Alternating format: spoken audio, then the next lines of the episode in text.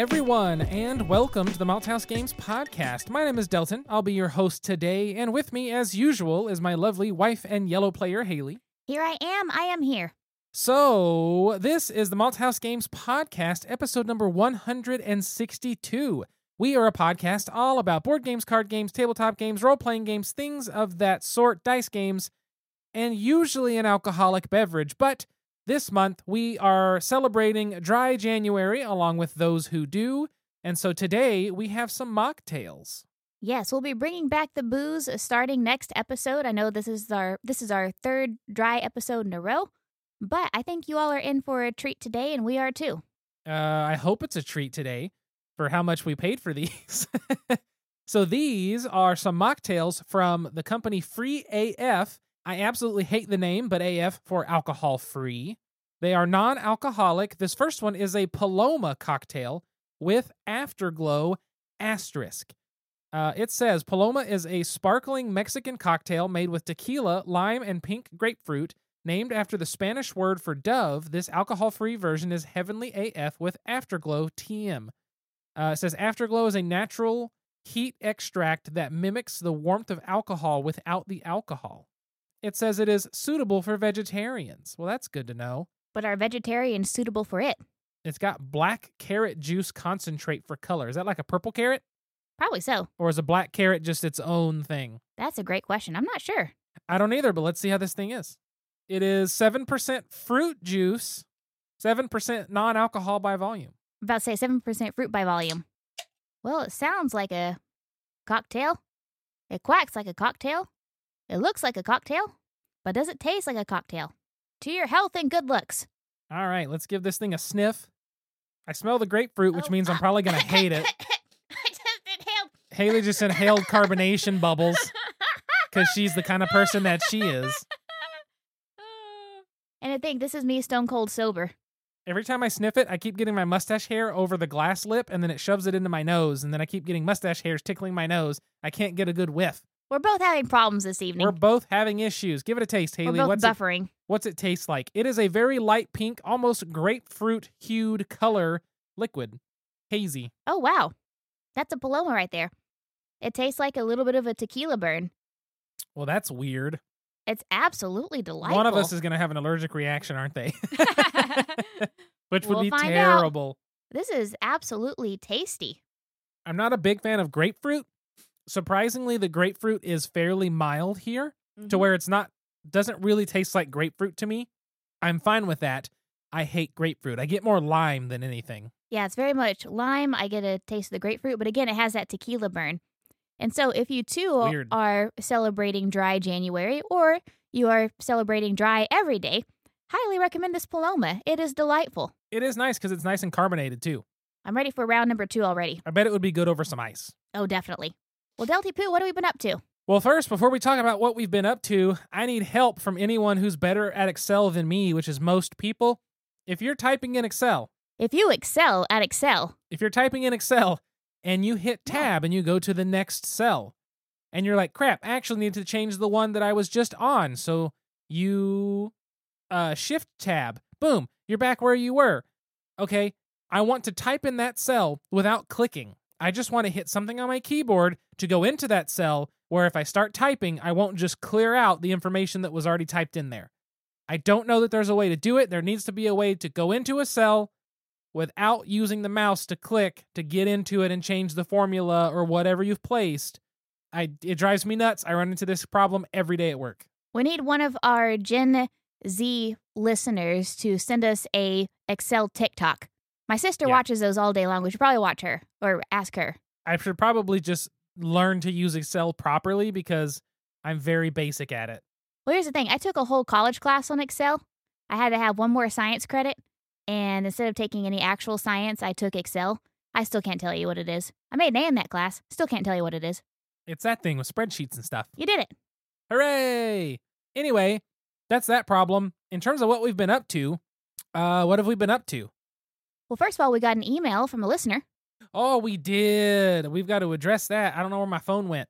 It was from Brian L. I won't say his last name just in case. Uh, he had a response to our talk on strategic diversification.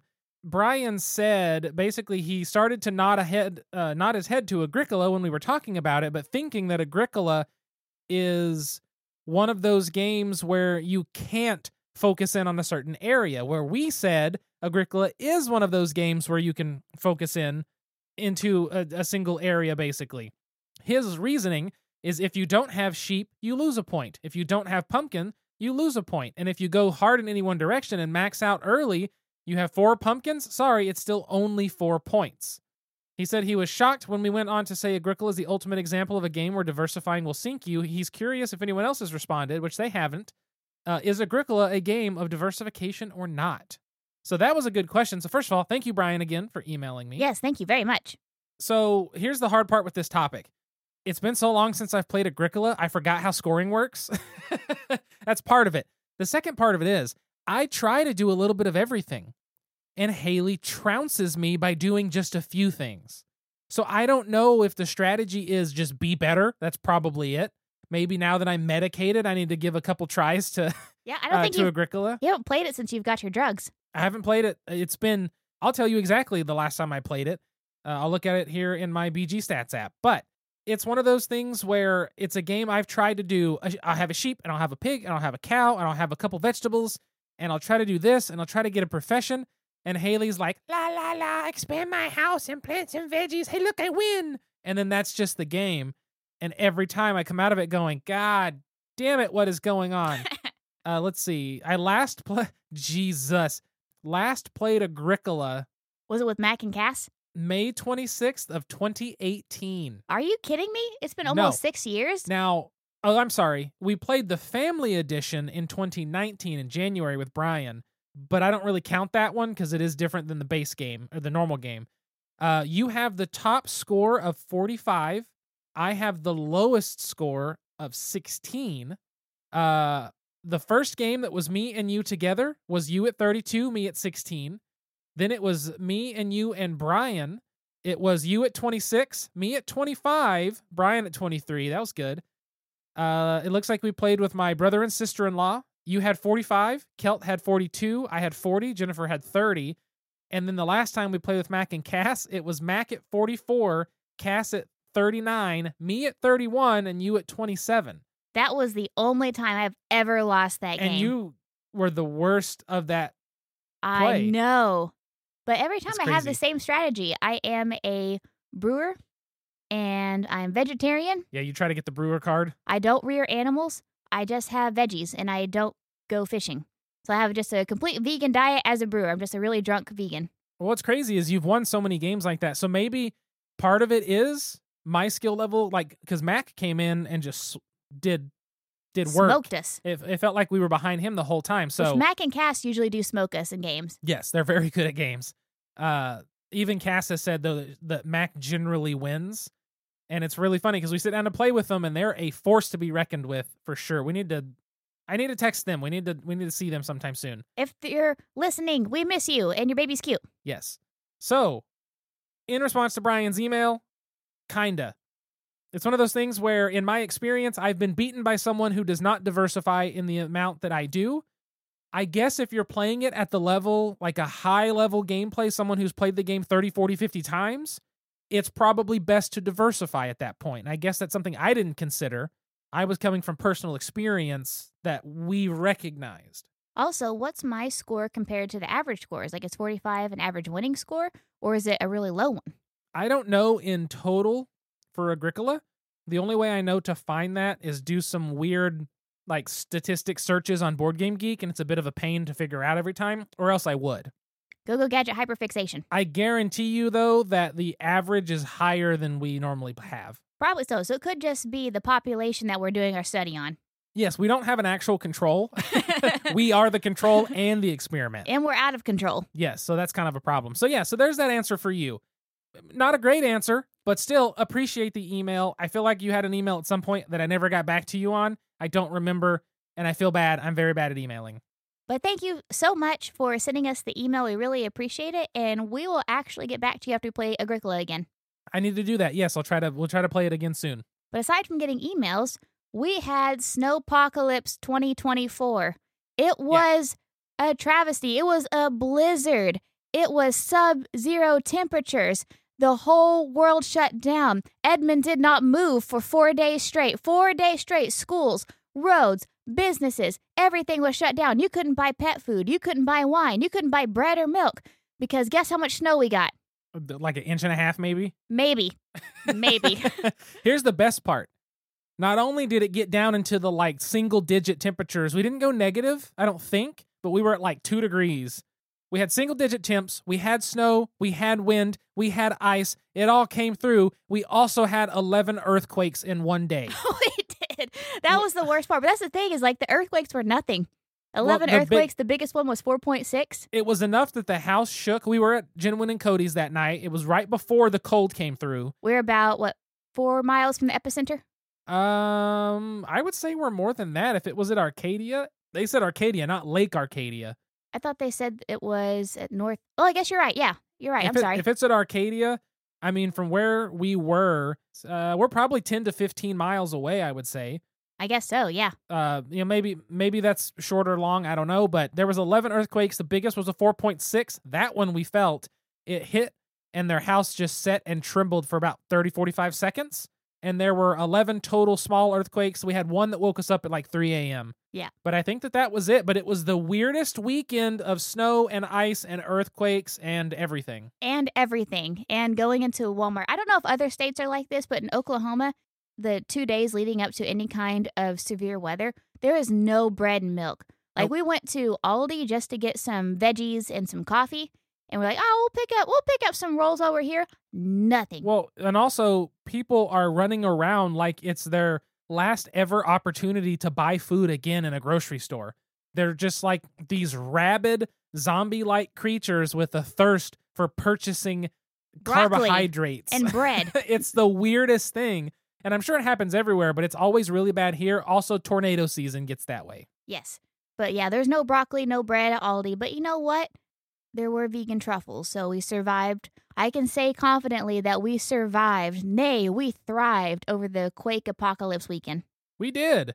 Aside from that, uh, I've been playing Prey on my PS5, which was the 2016, 17, 18, somewhere in there PS4 game. Uh, it's really good. I like it a lot. I've been playing that. Uh, I have my drums set up to mic because I've been, me and Kyle have been, as I've talked about, working on some music, and I've been back here now that my shoulders. It's sore today, but it's doing so much better, and I'm working on my form to make sure that I'm not hurting it. So, been drumming some. Uh, about to start doing actual practice as well, but I have a way that I can mic it up, record some drums, and actually get myself a nice little overview and recordings and things like that. So that's fun. Uh, we got couches. Yes, we got couches. Where we this is the Mhm. first time we've had couches that are actual couches and not either a futon or the bottom tier of a Mathis Brothers couch. Yeah, we got like one rung up the ladder from the bottom. Started from the an- bottom, now we're here, six inches Ashley. off the ground. Yes. So we have a couch in the living room that's a mid-century modern style because we like it, with a chase end for Haley, and we have a couch that's very basic in Haley's now office because it is a pull-out couch to a queen-size bed for any guests, but it's no longer a giant bed frame taking up all the floor space. Haley can have a true functioning office, I have and an office. guests still have a place to sleep. Don't worry, we have a mattress, uh, our old mattress, as well as mattress pads and stuff that we can make it more cozy. But aside from that, aside from surviving the inclement weather and making big kid purchases, we've been playing games. Oh, here's the door. It's straight ahead. It's it's a game. It's a good thing these things don't have alcohol because I've already finished mine. It was really good. I'm ready for round two and you are. Uh, it is really good. I'm hungry, so I'm definitely glad these didn't actually have alcohol. Are are we going ahead and diving into number two? We're gonna dive into number two before we talk about the game today. This is another non-alcoholic from Free AF, stupid name, uh, co- mocktail. The same thing made with that afterglow stuff. This is a Cuba Libre.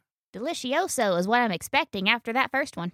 Uh, one can is a serving. We're both about to get 10 milligrams of caffeine. Let's go. I saw caffeine. I was like, shit. this is bad for 7:55 on a Thursday night. They should start selling pocket shots of espresso. That's just those little Starbucks glass drink things. It doesn't fit in your pocket. It doesn't fit in your pocket. That's true. It doesn't fit in my pocket. Pocket shots do, but I don't want to have a pocket full of pocket shots. I want a pocket full of pocket shots of espresso. Okay, I'm not going to snort this one this time. I'm not going to hoover some Cuba Libre. Yeah, don't don't hoover the schneef here. So it says there's no fruit juice in this. It says a Cuba Libre is a classic rum and cola with a twist of lemon, named by Che Guevara to celebrate the uh, Cuban liberation. Some say this alcohol-free version is revolutionary AF. Gotta hate this marketing. this marketing makes me Ah. mad, but the products has been good so far. So this one, it actually looks like a beer or a coffee. You can see a little bit of light through it. If you hold your finger to the glass, you can kind of see. that But is it's a super nice- carbonated too. It almost looks like it's a Dr. Pepper or like a root beer in darkness with carbonation. It smells nice. 10 out of 10. There's a flavor here I can't put my finger on. It tastes like vanilla. It's like a caramelized vanilla What did it say it's supposed to be? Rum and cola and lemon. with a twist of it. It tastes like a Coke with a little bit of dark rum. Yeah, that's really good. Yeah, it's like that Captain Morgan. Not Captain Morgan. What's the one that's really smooth? Uh, Kraken. Kraken. We used there to we we used to buy Kraken for for Coke and rum, rum and Coke, yes, and that's what. Yeah, this is. it's really a vanilla flavor. It's I'm like that I'm surprised how nice this these both are. they are very good. They better be for four dollars a piece. And those were on sale because they're usually like six bucks a piece. But you know what? You know what? I think it's worth it. What game do we play this week, Delty? So, the game for this episode is one that I picked up through the virtual flea market at BGGCon in the fall. This is Curious Cargo, a game that I had wanted for quite a while and just never purchased.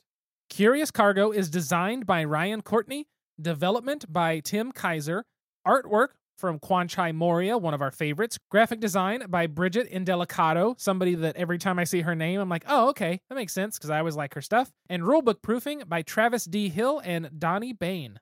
Curious Cargo is published by Capstone Games. If you recognize designers' names at all, Ryan Courtney is the designer of Pipeline, which is a game we played twice recently with Kyle. It was me and Haley and Kyle, and it made me realize how much I like Pipeline.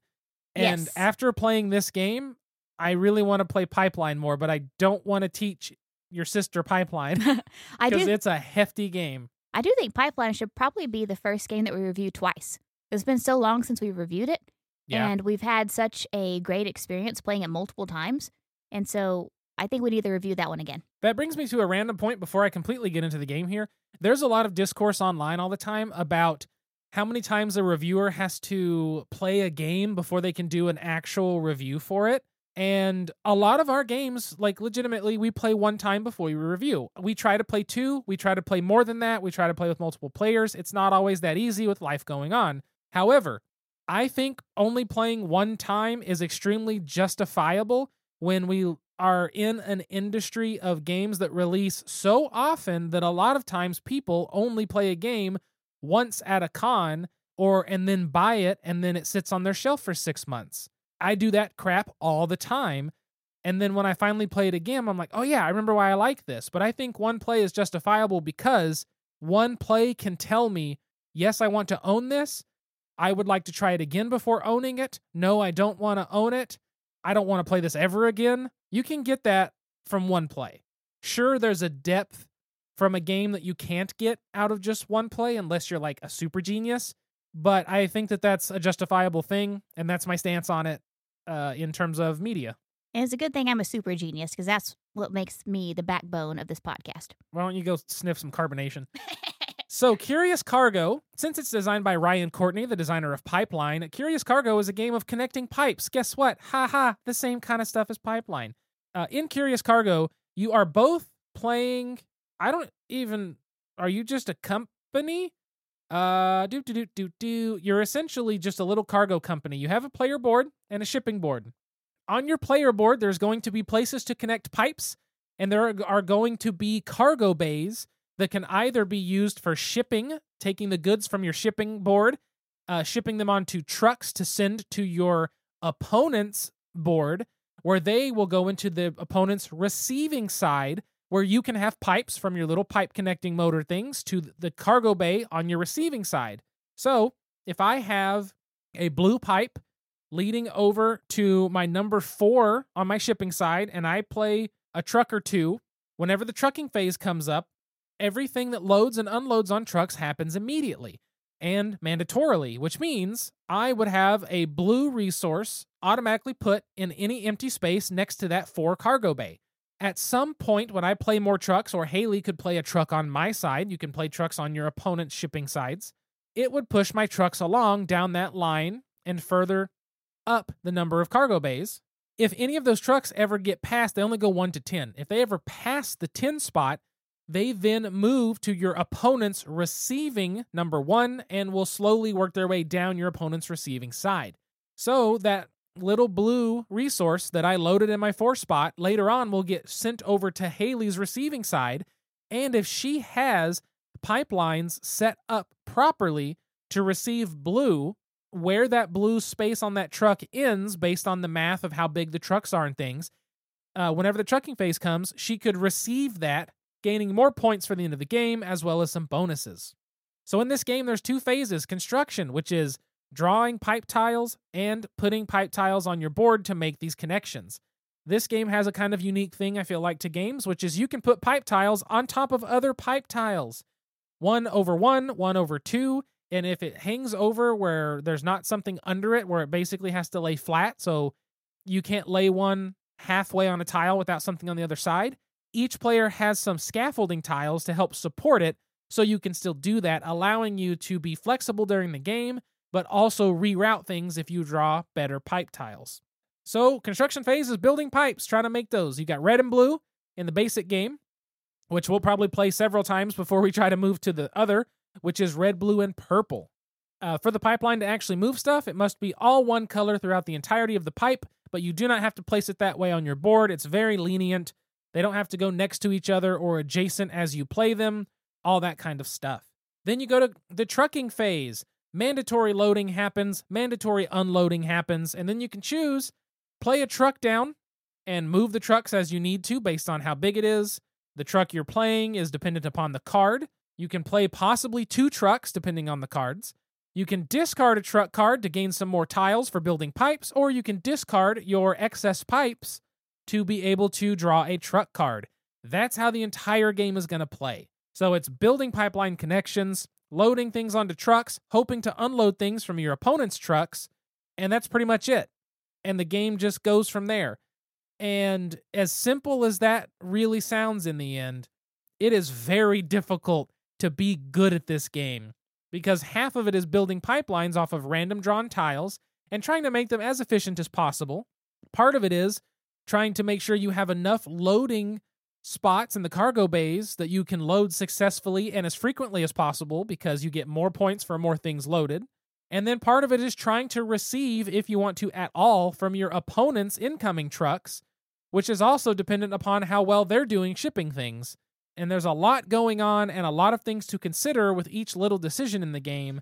And for being a game that's so kind of strange and unique in its actions, it's one that immediately like intrigued me and made me want to play it again. There are some bonuses in the game, which are some tokens you can get that allow you to draw a new truck and play it, or play a splitter, which allows one pipe to essentially turn into multiple. So you can have up to the max of 10 active connections on your board, uh, things like that. If any player by the end of the game has either made 10 active connections, I say by the end of the game, to cause the end of the game. If they've made 10 active connections, the game's over at the end of that phase. If they have received four red or four blue goods, that's going to end the game. Or if the draw bag or truck bag is empty because like you pull a Haley and you just keep drawing tiles to try to make the perfect little layout. Yeah. But that's it. It's a game of sending things around. But what I liked so much about this game is not only that you get to build these pipeline connections and try to maximize efforts there, but as you build them and you make your first connection for shipping things out, and you make your second connection for shipping things out, and then you finally get a truck to put in, you get another truck to move it up. It all slowly starts to come together where by the end of it, when you're getting a truck, you're loading three or four things, and then your trucks are moving, and you're going to load three or four things, and you can ignore the actions on a phase. You don't have to put pipes down. You don't have to draw pipes. You don't have to play a truck card. You can choose not to do those things to make the game go a little longer to try to benefit based on how well you're doing, things like that. But I really enjoyed that you get to start off kind of slow and ramp it up. And as you're ramping it up, you're recognizing it. You have a little bit to load. And so there's a couple trucks getting a few things. And it slowly just gets more and more. And I don't know, there was just something fun and intriguing in the way that I had to think about my turns. I had to math out what I'm sending you, when it's going to get to you, and what you're sending me, and where it's going to land in case I wanted to try to have pipes to receive. And that was one of the really interesting aspects. It was really interesting and also incredibly difficult. And I, I'm really looking forward to playing this one again because I have a few other strategy ideas. Delton won. Yeah, I did. I won. You Was smoked it, me. Was it? How bad was it? I think it was at least 10 points, wasn't it? That's a good point. Let me pull it up. It was our last play. Oh, it wasn't 10 points. I had 26 to your 19. Okay, so seven points. Yeah. So I was so busy trying to make the perfect pipeline to produce and to receive that I never received once. Not one time. Yeah, you really have to be flexible. Yes, and I think that was a mistake that I made. I created my pipes to be perfect because I, I think I was thinking more like pipeline. Okay, Yeah. this is going to be efficient. This is going to work. But I neglected to take into consideration the fluidity of the receiving line. And so there's many times whenever Delton is pushing trucks along, but every single time my pipes lined up with his goods, it was swapped color. And I did not create my pipes be able to be flip flopped very easily. That's the key here with being able to stack things on top and uh, place new pipe tiles on top of old pipe tiles. Then that is really going to be helpful to make sure that you can get things accomplished and be flexible. There's even a designer note. Consider building the shape needed through stacking instead of waiting to draw the perfect tile. Why don't you shut the hell up, designer? Do what I want. Just kidding. That was mean. No, that's okay. Uh, here's the good thing there's no limit to how high you can stack them that I can find in the rulebook either. So you could really do a lot with that depending on how well you play. Don't tell that to Kyle. I won't. We'll have to show this to Kyle, even though it's only two player. That is one thing I should have said probably is it's only a two player game. Uh, there's the three night color variant, which is the three colors, and then there is also we played on the recommended recommended first player board. So each player has the player board na- labeled one. There are a total of six. So you can change it up and, and alter the difficulty based on how many resources you've got, which player board you've got, uh, and that's going to dictate several different things, which really just comes down to how easy it's going to be to build efficiently, how many resources you need to ship before the game ends, because that could be one of the end game triggers, things like that. And when I say don't tell Kyle that, Kyle will make it his own game to make the tallest stack of usable pipes. Yes. Somehow he will make like a 15 tile tall pipeline and he will win the game. It's actually very true. But yeah, I mean, that's really curious cargo. It's not too crazy. It's things we like. Build some little grids, try to, you know, intercept your opponent's stuff, but there's just something about it that was really interesting and neat and I liked. And I'm glad I picked it up at the uh, at the flea market. I don't know how much it is retail, but it is definitely still available and something you can look at and buy. So if you're interested, I say go for it. What I liked about it is the very indirect interactions. Hey, what can I get you? I'd like a topic. Any special way? Make it a top shelf topic. Coming up. Enjoy. So, the topic for today, we wanted to do indirect player interaction. I know we've talked about positive player interaction on episode 137 with beer and bread, but indirect player interaction was something a little bit different that also just really worked well with Curious Cargo. So, as Haley said, she liked the indirect player interaction. I did as well. And what that means for this game is that once you've loaded things onto your, I almost said ships, onto your trucks, and you put some more trucks into your uh, on your shipping side and it ends up pushing trucks out they go to your opponent's receiving side. Your opponent receiving your trucks as well as you receiving your opponent's trucks you don't have to do anything with that. You don't have to change what you're playing. You don't have to build any receiving lines if you don't want to. But that sort of indirect interaction just happens and gives you the opportunity to plan based on what your opponent's doing and makes you care about what your opponent's doing, where they're building, what size their trucks are. And it's a really nice indirect interaction in that everything they're doing doesn't affect you directly. It's not a one to one thing. They're not messing with your pipe tiles, but what they're doing and where they're placing it makes you think about where you're placing yours and how big the trucks are and things like that. So that can affect how you're playing the game. Yeah, so indirect interaction is another player can take an action, they can do something that can affect yours, but it doesn't directly affect it. It doesn't knock over any of your tiles, doesn't steal anything from your board. It doesn't necessarily block any move that you're going to make, but it's something that they do that has an effect on your player board. Yes, and one of the things to consider here is direct player interaction. We classify as uh, essentially any game where you have armies and your armies fight and you lose units. That to me is like the epitome of direct player interaction. I'm attacking you. We're going to fight until someone's the winner, whatever. One thing that needs to be said A, these definitions are our definitions from Googling a little bit and kind of talking about things. B, because it's not just one thing that needs to be said. Uh, B, interaction is on a spectrum, it's a scale. It's not, there's only indirect, there's only direct, and there's only no interaction. There is a huge scale there, and some things can be one more one way or more the other, but still have elements of each. So just FYI, don't be mad at me. That's all. But in this game, that's indirect player interaction. We immediately started thinking, well, what's another game with indirect player interaction? And to come back to Ryan Courtney's other game, Pipeline, Pipeline to me has a great indirect player interaction in that you care about what your opponents are producing oil wise. Because if they're producing and storing lots of high level oils, uh, orange or blue or gray is the other color, Yes, gray. I think. Uh, if they're producing these oils and they're going to go sell it, you have to be in, keep an eye on that because you can say, okay, cool. Hey, they're going to go sell that, which means I'll have an opportunity to buy some more cheaply because there's more in the market.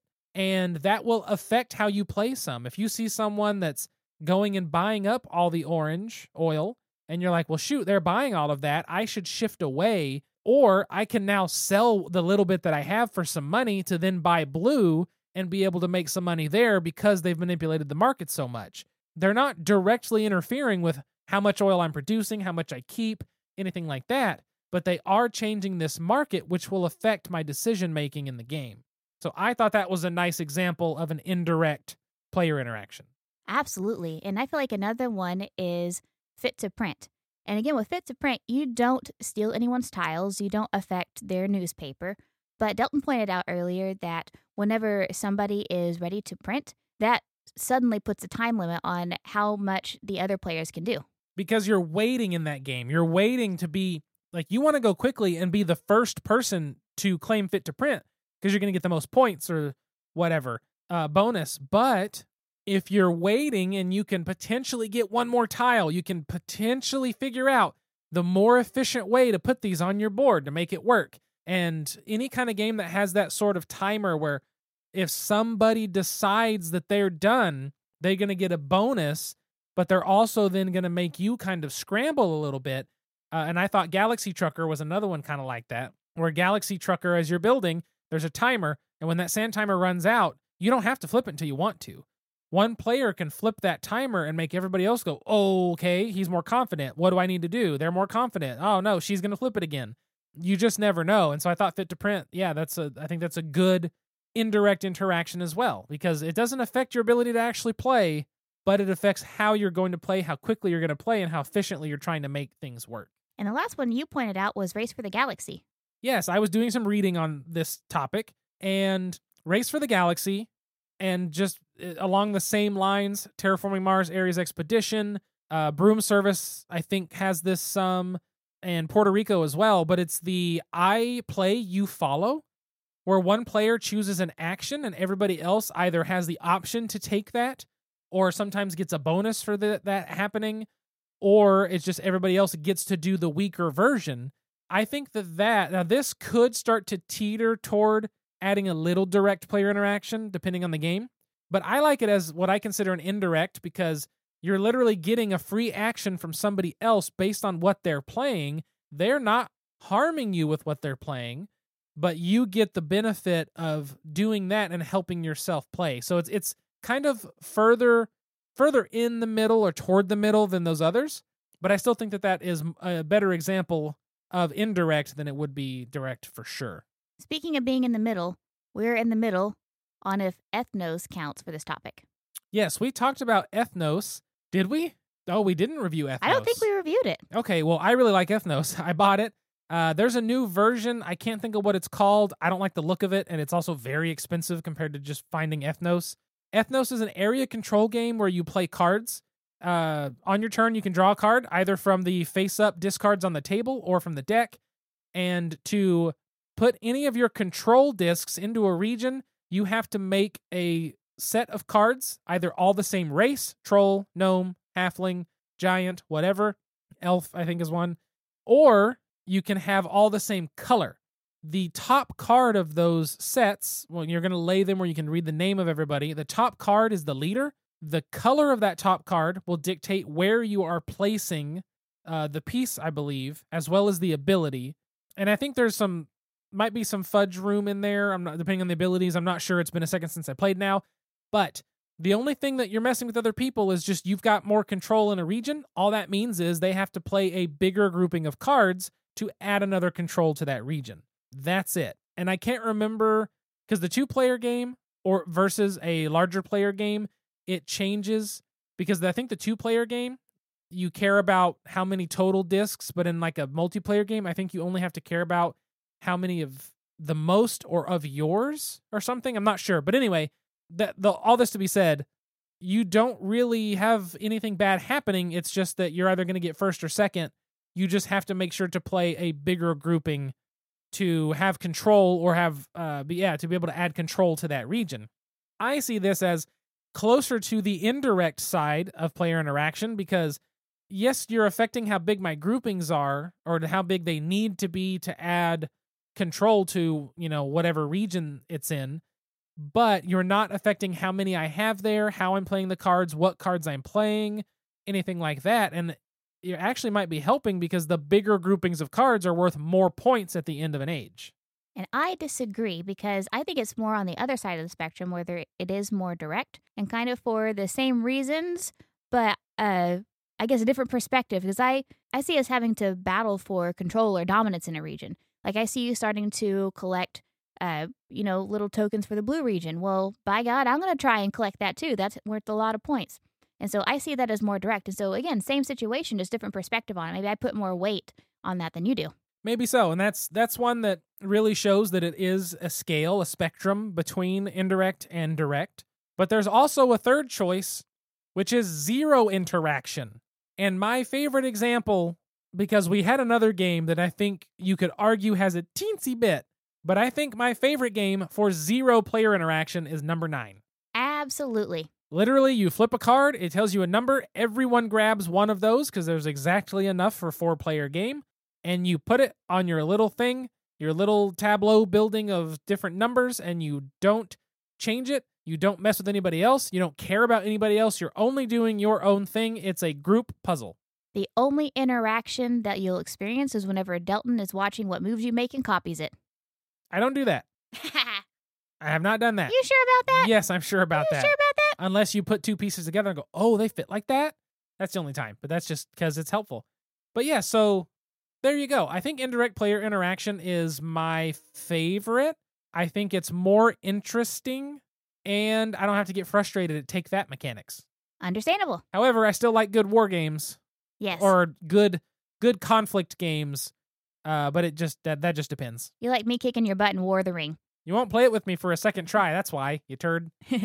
But I think that's it for the topic. Let's go to the question, so that way I can start editing and you can start dinner because I'm hungry and it's eight twenty three. Let's do it. And now, join us for a Malthaus Games podcast special bite-sized question.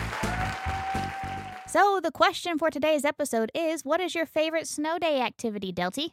Now or as a kid? Now. Okay, You're still a kid. that's true. Um, I don't know. I just like to play in the snow. You do make good snow angels. Yeah, I just like to play in the snow. That's all. But really, we haven't done that in a long time. The main thing we've done is walk and get margaritas and try not to fall in the snow on the way back. Yeah, that is my favorite snow day activity. I like, we, we have a little Mexican restaurant that's right outside of our neighborhood. And so, whenever it snows, Delton and I like to go on a little snow hike to go get some chips and salsa and a chimichanga and share a margarita for two. That should really be a margarita for four. Now, we did not do that this last weekend because it was zero degrees for about four days. And even though it's right outside of our neighborhood, that's still a solid 10 minute walk, which is not a healthy temperature to be outside for for very long. The warmest it was was like 15, 17 maybe. Yeah, for like an hour. Yeah, it was like one of the days got up in the teens. The rest of them were single digits up until this week during the work week, and the snow's gone by then. So But I have to say, this weekend, uh, my favorite snow activity, favorite snow day activity was just being cooped up inside and reading. Yeah. I had two full days where I would read until I got sleepy, took a nap. When I woke up, I picked up my book again and read. And I have, I'm on my fourth book this month. and It's the 18th of January. fourth book for the month and the year. And the year. Yeah, which is crazy. It was nice staying inside. We got to just watch TV, and I played a lot of Prey, and we played Curious Cargo, and I drummed, and we've made food, and it was just a nice snow day time inside. Yes, very grateful for that. And very grateful for our Patreon backers. Thank you so much to Alan, Jennifer, and Cliff for backing us on Patreon at a level in which you get shouted out on the podcast. If you want to be like them, head to Malthaus Games. Uh, I lied. Don't do that. Head to patreon.com slash Malthaus Games, and you can check those things out. Thank you to all of our amazing Patreon patrons.